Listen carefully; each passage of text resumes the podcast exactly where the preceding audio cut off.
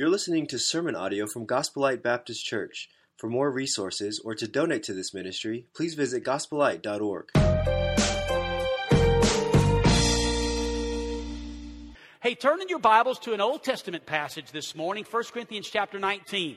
We're going to introduce our theme. The theme of 2021. 2020 was a great theme, Who's Your One?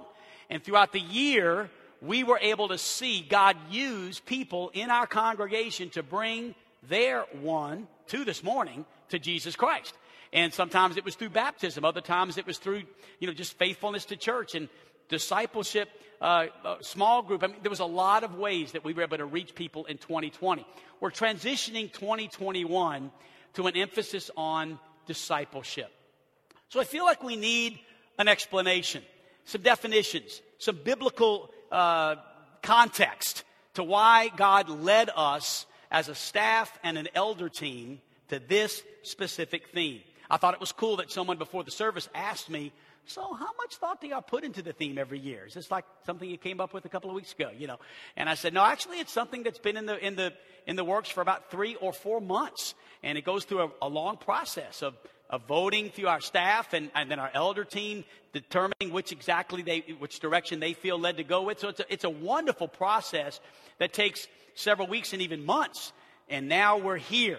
And you've got a calendar that was in your worship guide. It's really cool because you can actually have a heads up on 12 months in advance of great opportunities to be a part, especially family opportunities, father, son, mother, daughter, couples retreats, all of that. We'll talk about that at the end of the service, but I want you to have that as well. So, church family, this is the year of discipleship. So what does that mean? Well, I want to talk to you this morning about discipleship.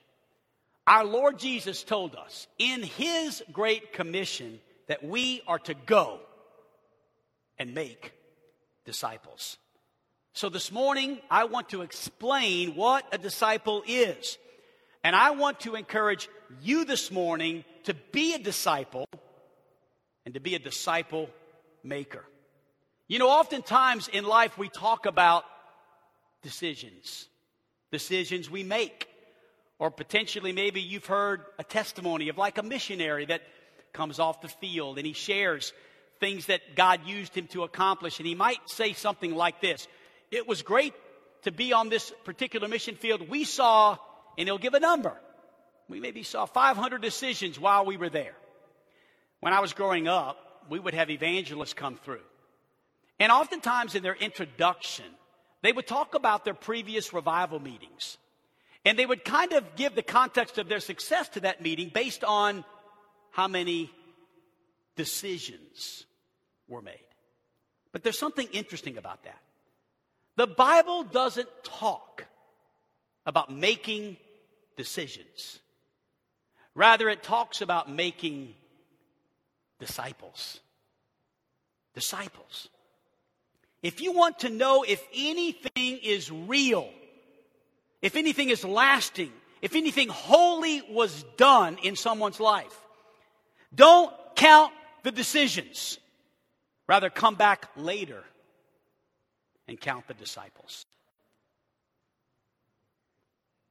People who are passionately following the Lord Jesus Christ. In this passage before you, we're going to look at an episode in the life of one of God's prophets whose name is Elijah, and another one of God's prophets whose name is Elisha. And Elisha was a disciple of Elijah. And as we look into this relationship, we see how we are to be disciples of the Lord Jesus Christ. For the Bible says that Jesus came in the spirit of Elijah. That is to say that Elijah pictures or typifies the Lord Jesus Christ. And so when Jesus talked to his disciples about discipleship, they had this Old Testament story in the back of their minds, the one we're going to look at this morning. And so very simply, I want to give you 5 basic things that are true in the life of a disciple. And my prayer this morning is that God would make these things true in your heart and in your life in the year 2021. That's the goal. That's the prayer. And so I'm going to be very basic this morning, but very, very, very serious this morning. Because there's such a difference between being a casual church member or by having this title of a Christian and being a disciple of Jesus Christ. So number one, let's jump in, shall we? If you were to be a disciple of Jesus Christ, you would have to realize, number one, there is a person to please. Someone is in your heart to please more than anyone else. Let's look at the text and see who that was here in the text for Elijah or Elisha. The Bible says in 1 Kings chapter 19, verse 19, and he departed from there. I have in the text or the margin of my Bible the name Elijah. Elijah departed from there and found Elisha, the son of Shaphat. He was plowing with 12 yoke of oxen in front of him, and he was with the 12th. Elijah passed by him and cast his cloak. Some translations use the word mantle. He cast his cloak or his mantle upon him. This cloak or this mantle would have been a robe that a prophet would have worn. It would have been a sign or a signature of a prophet. And he left the oxen. And I have this underscored in my Bible. And he ran after Elijah. And here's what he said. Let me kiss my father and my mother, and then I'll follow you. And he said to him, go back again, for what have I done to you? And he returned from following him, and he took the yoke of oxen and sacrificed them and boiled their flesh with the yokes of the oxen, and he gave it to the people, and they ate. Then he arose and went after Elijah and assisted him. Or ministered to him. What an interesting statement. When Elijah had the mantle to fall upon his shoulders, he was taking the mantle of Elijah, and Elijah was saying this to Elisha, I want you, Elisha, to follow me. What is a disciple? A disciple is one who follows his master. A disciple is one who is dedicated to a person. So if you, number one, were to be a disciple of Jesus Christ, you must understand that I'm not talking about joining a movement. I'm not speaking this morning of calling you to some sort of plan.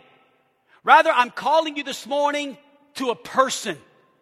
And that person is Jesus Christ. In fact, in Matthew chapter number 4, I want you to see how Jesus Christ called his disciples in the New Testament. In Matthew 4:19, it says that he said to them, follow me, Jesus said, and I'll make you fishers of men. And immediately they left their nets and they followed him. And going on from there, he saw two brothers, James, the son of Zebedee, and John, his brother, in the boat with Zebedee, their father. They were mending their nets and he called them. And immediately they left the boat and their father and they followed him. This might be a good time to ask this question for you to ponder. Are you a follower of Jesus Christ? Are you? I mean, is Jesus Christ the one person that you desire to please above everyone else? More than your parents, more than your employers, more than your spouse, more than a girlfriend or a boyfriend or fiance, more than a coach, more than an accountant, more than the crowd. Is your life consumed with a burning desire to follow the Lord Jesus Christ? So many times we struggle with being people pleasers. I'm there with you. I often talk to people in my office, and we have a conversation about the difficulty it is sometimes to do the right thing because I just want to please people. My question this morning for you is, are you pleasing Jesus Christ above all other people? Notice again what it says in the last part of 1 Kings chapter number 21, or rather chapter 19, verse 21. The very last part of that verse says that he arose and went after Elijah, and I love this, he assisted him. The King James says he ministered to him. Good question this morning. Are you assisting Jesus? Are you coming alongside Jesus and serving him and ministering to him? Are you here to please him in all that you do? When Elisha, it says here that he arose and went after Elijah. He left all his relationships. He left his reputation. He left his riches. He left his possessions, his position, his parents. He left all. He didn't follow Jesus because he had nothing to do. He had a lot to do. But the most important thing to him became following Jesus Christ. He realized that was the most important thing, to please Jesus. Because if you please Jesus, it doesn't matter who you displease. But if you displease Jesus, it doesn't matter who you please. So if you would be a disciple of Jesus Christ, first of all, church, there's a person to please. And that person is not the pastor or an elder or a spouse or a friend or an employer. That person, first and foremost, is Jesus Christ. Number two, not only to be a disciple of Jesus Christ, we're trying to learn, what does it mean? What is this thing, disciple? What is all that about? Well, there's a person to please. But number two, very simply, very basic, there's a price to pay. You see, if you're looking for an easy way, a cheap way, a lazy way to be a disciple of the Lord Jesus, you'll never be one. There's no such thing as an easy way to be a disciple. It doesn't exist. There's no such thing as being a lazy disciple. It cost Elijah. It cost Elisha, and it will cost you. And I want to add this emphasis to that statement in 2021. It'll cost you dearly. And I'm afraid that in the American church, there is a misunderstanding of what it means to really pay a price to follow Jesus. And so I've asked the Lord Jesus to come alongside me in his own words. Luke chapter 14, verse 25 and following says, "Now great crowds accompanied him, and he turned and said to them, 'If anyone comes to me and does not hate his own father and mother and wife and children and brothers and sisters, yes, and even his own life, he cannot be my disciple.'" Notice the word hate here is used in a comparative sense. This is hyperbole. The truth is, when you love the Lord Jesus Christ with all of your heart, you love your father, your mother, your brother, your sisters more, not less. But Jesus is saying that your love for me would sometimes make your love for them look like hate, because there's a price to pay. You can't have two masters, the Bible says. You'll either love the one and hate the other, or cling to the one and despise the other. You cannot serve God and mammon. Nothing can come between me and Jesus. There is a person to please. There is a price to pay. So let me ask you a question this morning in the first Sunday of 2021. It's a really simple, easy question, but it's not so easy to answer, and that is this. Ponder it for a moment. Are you willing to pay a price? If it inconveniences you to come to church, I mean, you're here this morning and I'm here this morning, but think about it for just a moment. If it was a rainy Sunday morning, a pastor and his wife had gotten up early one morning and were getting ready for church, and the rain was coming down, and the lightning struck loud, and the thunder rolled, and the wife said to her husband, "Did you hear that?" And he said, "What?" And she said, 10,000 Baptists just rolled over and went back to sleep.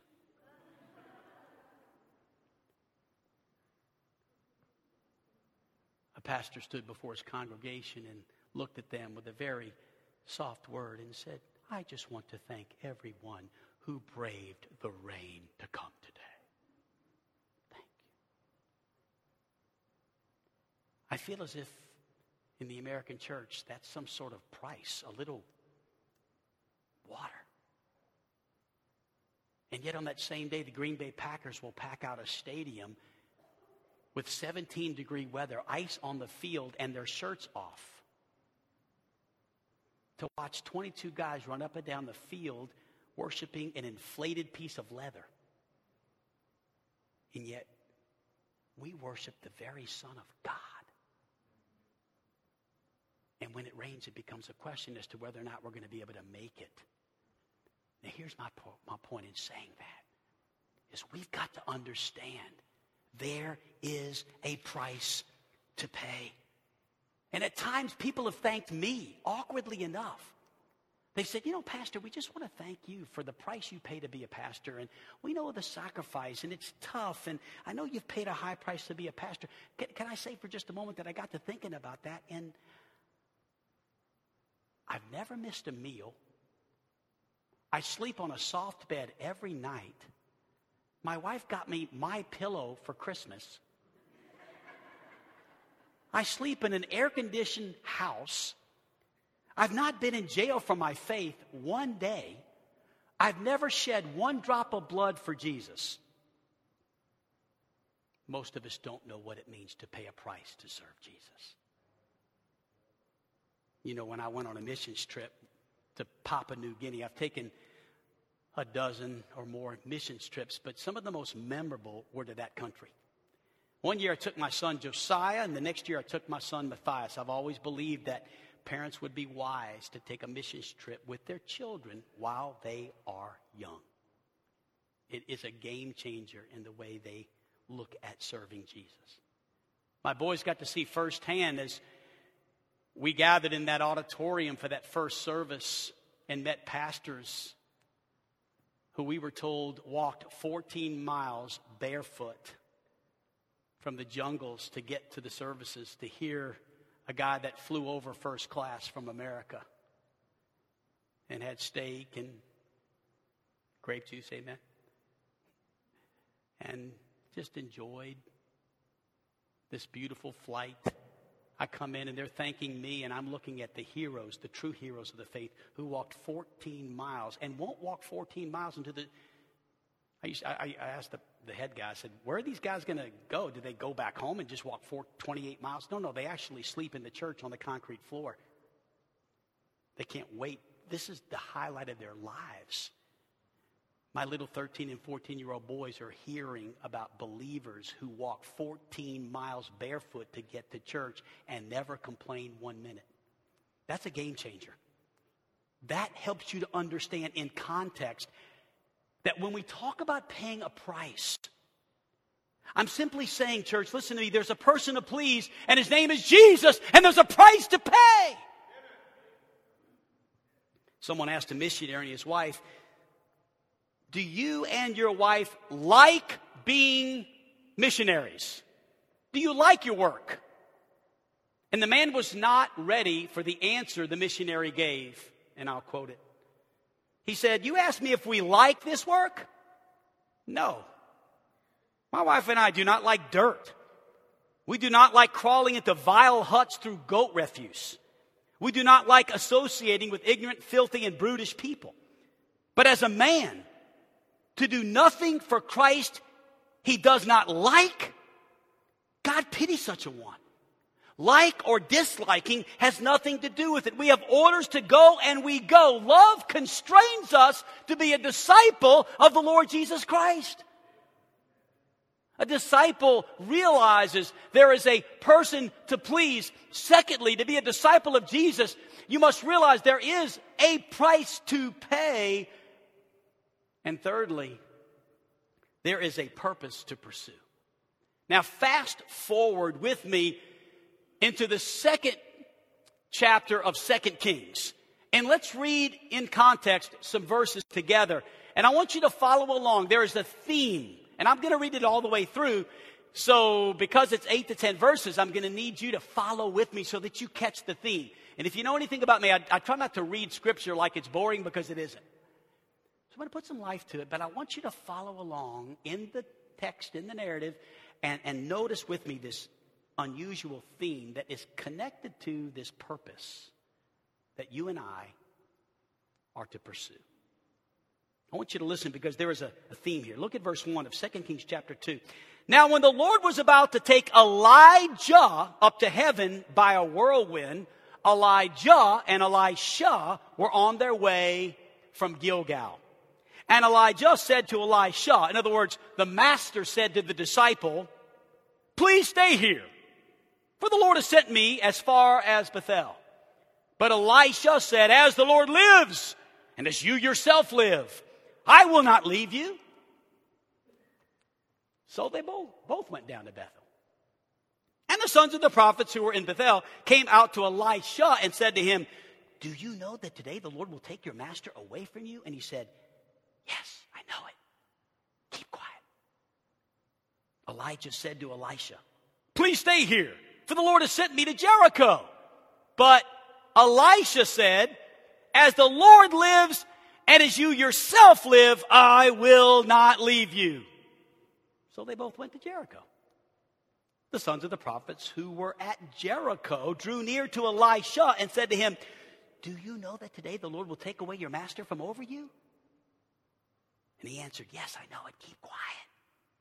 Then Elijah said to him, "Please stay here, for the Lord has sent me to the Jordan." But he said, "As the Lord lives, and as you yourself live, I will not leave you." So the two of them went on. 50 men of the sons of the prophets also went and stood at some distance from them, as they both were standing by the Jordan. Then Elijah took his cloak. He rolls it up and he strikes the water. And the water was parted to the one side and to the other, till the two of them could go over on dry ground. A person to please, a price to pay, and a purpose to pursue. You see, the idea here, the theme here, is that the master is testing the disciple. Elijah acts as if he wants to get away from him. He says, "Stay here." But every time Elisha says, "I'm not going to stay here," he ends up going with Elijah. It wasn't that Elijah didn't really want him to go. Rather, he was testing him. And many times God will test us. God seems reluctant, but God is really not reluctant. You can find this all throughout the Bible. A few examples of that are one of the Syrophoenician woman in Mark chapter number 7, beginning in verse number 25, where it says that immediately a woman whose little daughter had an unclean spirit heard of him, and she came and fell down at his feet. Now the woman was a Gentile of Syrophoenician by faith, and she begged him. She begs Jesus to cast the demon out of her daughter. But Jesus says, "Let the children be fed first, for it's not right to take the children's bread and throw it to the dogs." Seems reluctant, doesn't he? But she answers him, "Yes, Lord, yet even the dogs under the table eat the children's crumbs." And he said to her, "For this statement, you may go your way. The demon has left your daughter." One of my favorite illustrations is Jacob. Remember wrestling with the angel of Yahweh, a pre-incarnate appearance of Jesus Christ himself? And Jacob is wrestling with this angel, and the angel says, "Let me go." I mean, can you imagine a mere mortal man wrestling with an angel? "Let me go," the angel says. Do you really think that angel couldn't have pinned Jacob down? We read of an angel in Scripture that killed 185,000 Assyrians. Jacob says, "I will not let you go until you bless me." The test. There's a purpose to pursue. Jesus walking with two disciples after the resurrection on the road to Emmaus. The Bible says that Jesus made it as if he would have gone further. Does that mean that Jesus didn't want to stay with them? No, he was just testing them. He makes it as if he would have gone further, like he didn't want to spend time with them, and all they had to say was, "Please stay with us." And Jesus says, "Okay." It wasn't that Jesus, Cody, didn't want to be with them. He just wanted to see if they wanted him to be with them. That's all. It's a test. And this morning, I wonder today, as we're presented with this great theme of discipleship, for which we are so excited about, are you willing to pursue the purpose that God has on your life as a believer? If you would be a disciple of the Lord Jesus Christ, you must have a burning, blazing, passionate, persistent to follow Him. This is not something that is casual. And I'm going to tell you, never has there been a time in human history where you and I, as believers, need to have a more passionate desire to follow Him at all costs than today. I remember at camp, I attended a little small Christian camp. Are you ready for this? In Rosebud, Arkansas. I attended that camp for all 5 years of my high school life, 8th grade, 9th grade, 10th grade, 11th grade, 12th grade, same camp speaker every year, Steve Robertson. Today, the leader of that camp is married to one of the daughters of Dave and Sonia Chittum. And I went to that camp, such great memories. Always on the closing night. In fact, if you were to go to my office and ask to see my high school Bible, I could show you that old Bible. It's got a lot of pages that are falling out of it. It's old. It's really worn. But it's got dozens and dozens and dozens and dozens and dozens of decisions that I made where I wrote in the back of that Bible the decision I made, the date I made it, and the one who was preaching. And this dude, Steve Robertson, he's like all through it. He was a great preacher to teenagers, and I made so many decisions.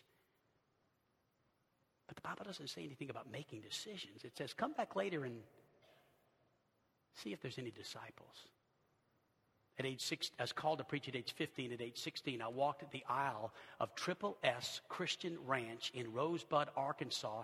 I got on my face before God after Steve Robertson had preached a powerful message about following Him, and I prayed this prayer, wrote it in my high school Bible, whatever 55 minus 16 is, years ago. And I simply said, God, if I do anything but serve You, take my life. I don't want to live. I can tell you, you can come back this many years later, and I'm still praying that prayer to this day. That's how serious I am about being a disciple of Jesus Christ. This is not a show. This is not some little hyperactive kid that you have known for many years maybe, and you say, well, he's just a nice little, he gets excited. You really like our pastor. He's passionate. No, this is real. This is not a show. This is not some sort of game with me. This is what life is all about, serving Jesus. At all costs, life or death. A promise, a purpose rather, to pursue. You know what? I have a feeling we're going to be laughed at for following Jesus in these days more and more. I sense that to follow Christ, to become associated with Him, is not going to be very popular in the coming days, weeks, and months. But I'm okay with that. Because there's a person to please, there's a price to pay, and there's a purpose to pursue. Number 4, there's a promise to plead. Elijah said to Elisha, in verse 9 of 2 Kings chapter 2, when they had crossed, so they crossed Jordan, right? So Elijah then says to Elisha, after they cross, he takes that mantle, he folds it up, he strikes the water parts. That's pretty amazing. They walk across, the water comes back and to one body of water, and they are on the other side. And Elijah says to Elijah, ask what I shall do for you before I'm taken away. And Elisha says, please, let a double portion of Your Spirit fall upon me. And he says, you've asked a hard thing. But if you see me as I'm being taken away from you, it shall be so for you. But if you do not see me, it shall not be so.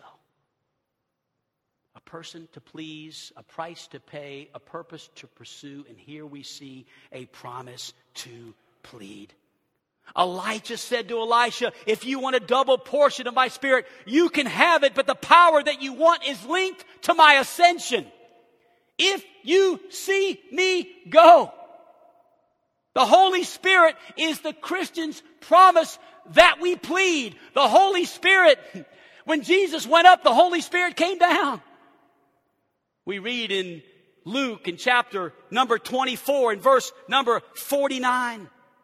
And behold, I'm sending the promise. Do you see it? The promise. Who is the promise? The Holy Ghost. Behold, I'm sending the promise of my Father upon you, but stay in the city until you are clothed with power from on high. He led them out as far as Bethany, and lifting up his hands, he blessed them. While he blessed them, he parted from them and was carried up into heaven. And they worshiped him and returned to Jerusalem with great joy and were continually in the temple blessing God. Just as with Elijah and Elisha, Jesus says to his disciples, when I'm taken up, the promise will come. What is the promise? It's the anointing of the Holy Spirit. It's the power of the Holy Spirit. When God called me into the ministry, and I want to thank him for this morning, he made me a promise. And the promise was that I could have access to the Holy Spirit's power. I don't have to preach in my own flesh. I don't have to try to impress you. I don't have to try to say words to you that you'll think I'm a good guy. All I've got to do is have the anointing of the Spirit of God so that when I preach, you don't say, what a great sermon. You say, what a great God. You see, if all you hear are my words, there's not much change. But if you hear this morning, the Holy Spirit, and I can assure you, you won't leave this place the same. I'm not interested in trying to woo you to me. I want the Holy Spirit to draw you to him. I'm simply saying this morning before I left the office, like I do every Sunday morning, I understand I don't need to stand in this pulpit without God's power. And so on my face I go before him, pleading for his power and his anointing, because I desire more than anything else to preach with the power and the anointing of the Holy Spirit of God. That's the promise he made me. And he made you that promise.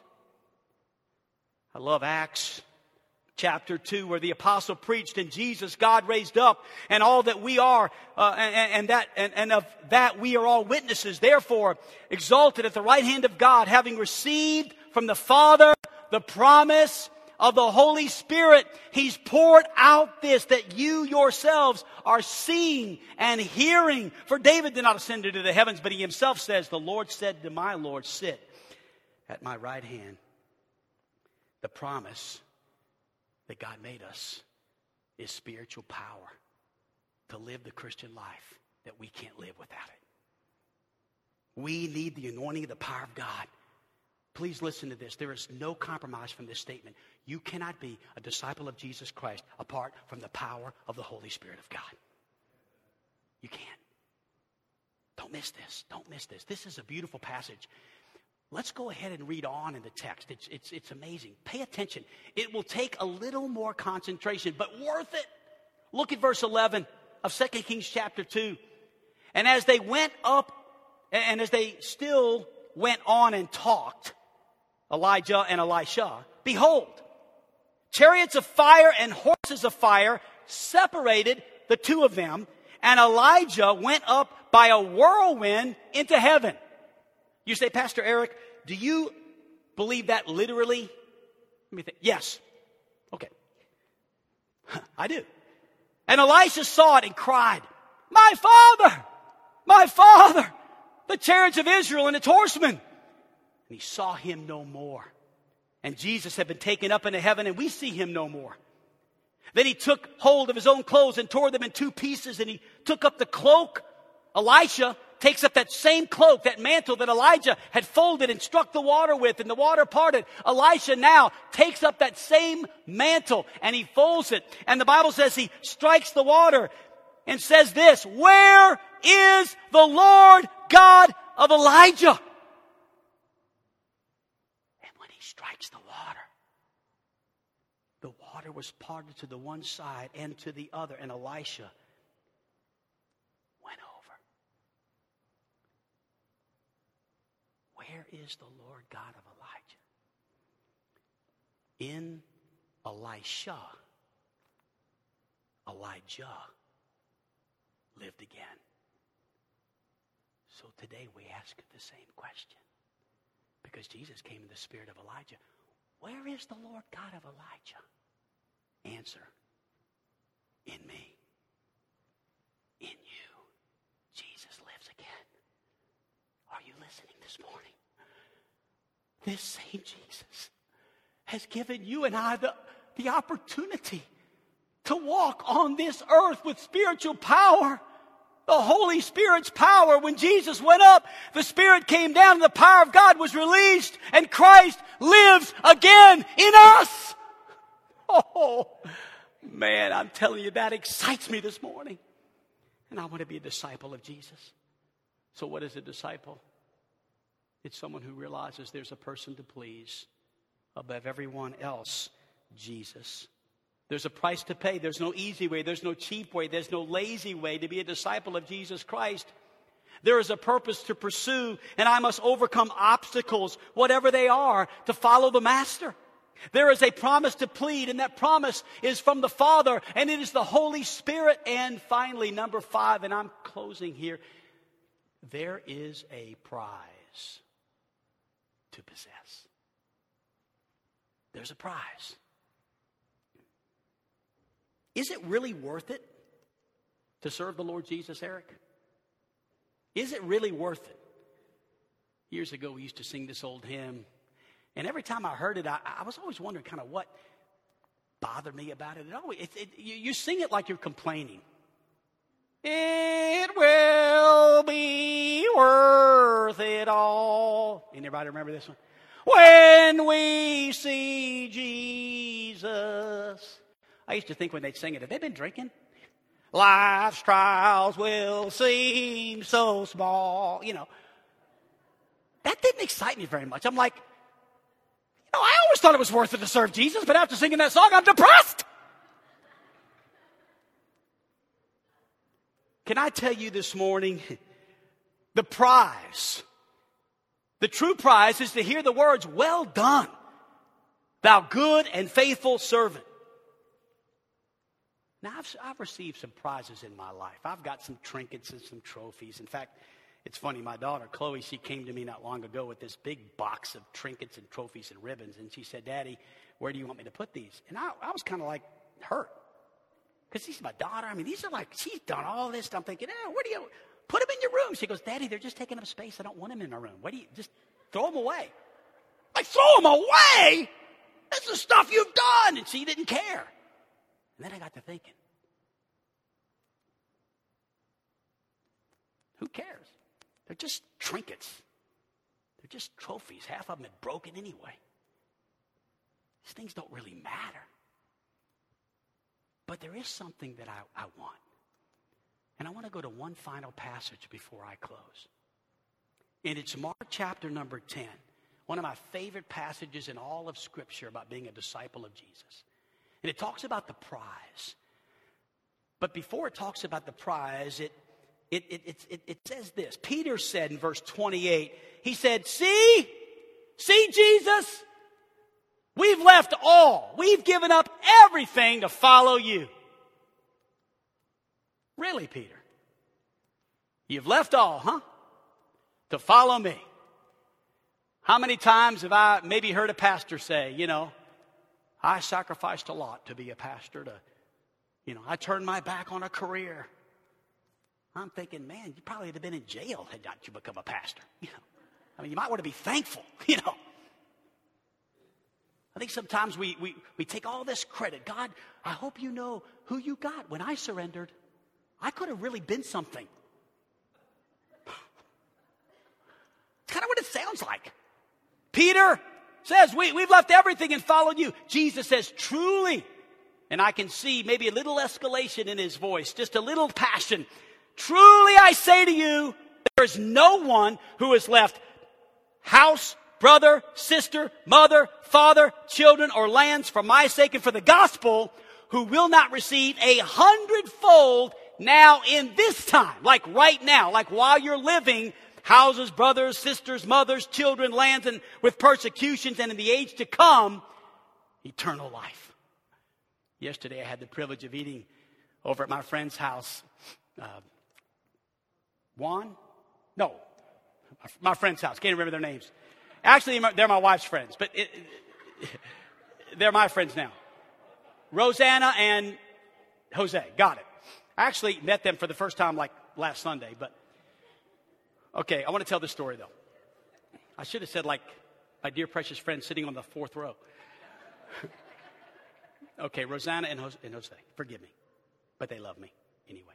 By the way, I'm not going to tell you that she fixes the best Italian food on planet Earth, but it was good. So we go over there, and they're not even church members. Like, they go to another church. They go to New Life, but what's interesting, and they go here some. They're here this morning. They go to New Life, Gospelite. They just visit. They love it. And I'm really good friends with Pastor Corey there, and his dad's in the service this morning. Where are you at, Brother Dale? Are you here? Or he was.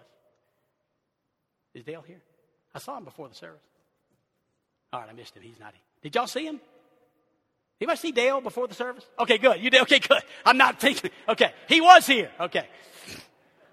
He left about midway sermon. He didn't like the sermon that much. So we're over there eating this amazing meal, and it reminded me of my sermon. So I said in the middle of the meal, I said, guys, you know what's really cool is this is not my house, and honestly, you bought all the food, paid the rent. I mean, I'm just sitting here as a recipient of being a child of God because you're my brother, you're my sister, and so I know that if I ever needed a meal, I don't think they would ever say, sorry, you're not invited. If I needed a place to stay, like had a really bad argument with my wife, I think I could call them. Well, maybe not that reason, but... and say, hey, could I have a place to sleep? And they would give me a bed to sleep in. You say, preacher, what are you trying to say? Here's my point after I messed up that whole illustration by not remembering their names. My point is, do you understand when you become a child of God that every man and woman who is a child of God is your brother and sister? Their house is your house. Your house is their house. Their food is your food, and your food is their food. I think I've got homes in hundreds of cities across America. Amen? I don't pay the mortgage. I don't pay the rent or the utilities. But if I needed a place to stay, I know I'd have one. Why? Because God has blessed me by placing me into a very large family. Why are we complaining? Why do we feel sorry for ourselves? The truth of the matter is we've been blessed not just with eternal life, but in this life, 100-fold. Are you with me? Wow.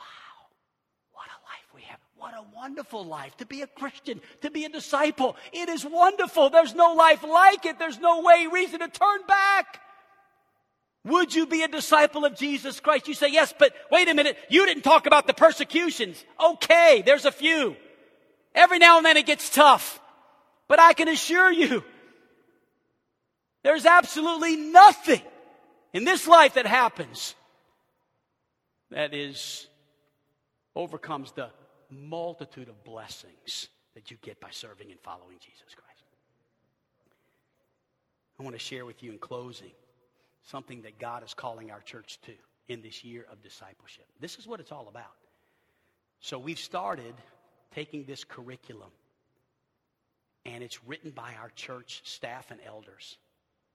There's three parts to it. One is approaching the gospel, one is applying the gospel, and one is how to read your Bible. A few weeks ago, 40 men committed to going through this together. We're about 2 months in. My group consists of Jason, Jake, and Jim.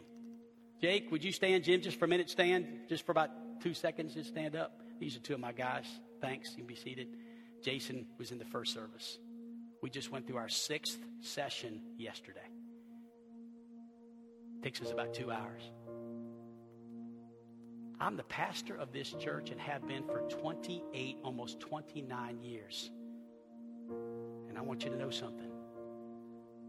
I'm being discipled. You say, really? Well, I thought you were the pastor. You shouldn't need discipleship. Well, sorry I disappointed you. I don't know everything. And a lot of stuff that I am learning, I've really needed, because so many things that we learn in the Christian life become stale and need to be freshened up. One of the highlights of my week is when Jim and Jake and Jason and I get together and study the Bible. Right around March the 1st, we're going to be finishing this discipleship series. We kind of did a fast track. We're discipling our wives along with discipling one another. And then we're going to introduce it to the church. I mean, we're going to actually approach some of you in this building and say, would you like to join us? And you're going to ask the same question that I asked. Well, how much time will it take? And we're going to answer a couple hours a week. So think about it. Because we'd rather you say no if you're not willing to commit to being discipled in the Bible. How to read the Bible, how to be a man of God, a woman of God, how to approach things like work and rest and relationships and sex and marriage. What is God's view of these things? What does the Bible say? And before you say, well, I already know what the Bible says, wait just a minute.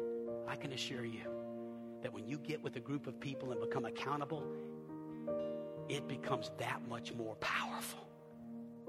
Because God didn't design us to learn this stuff and just keep it to ourselves. He wants us to share and open up and talk about what's tough and what we struggle with and what's hard.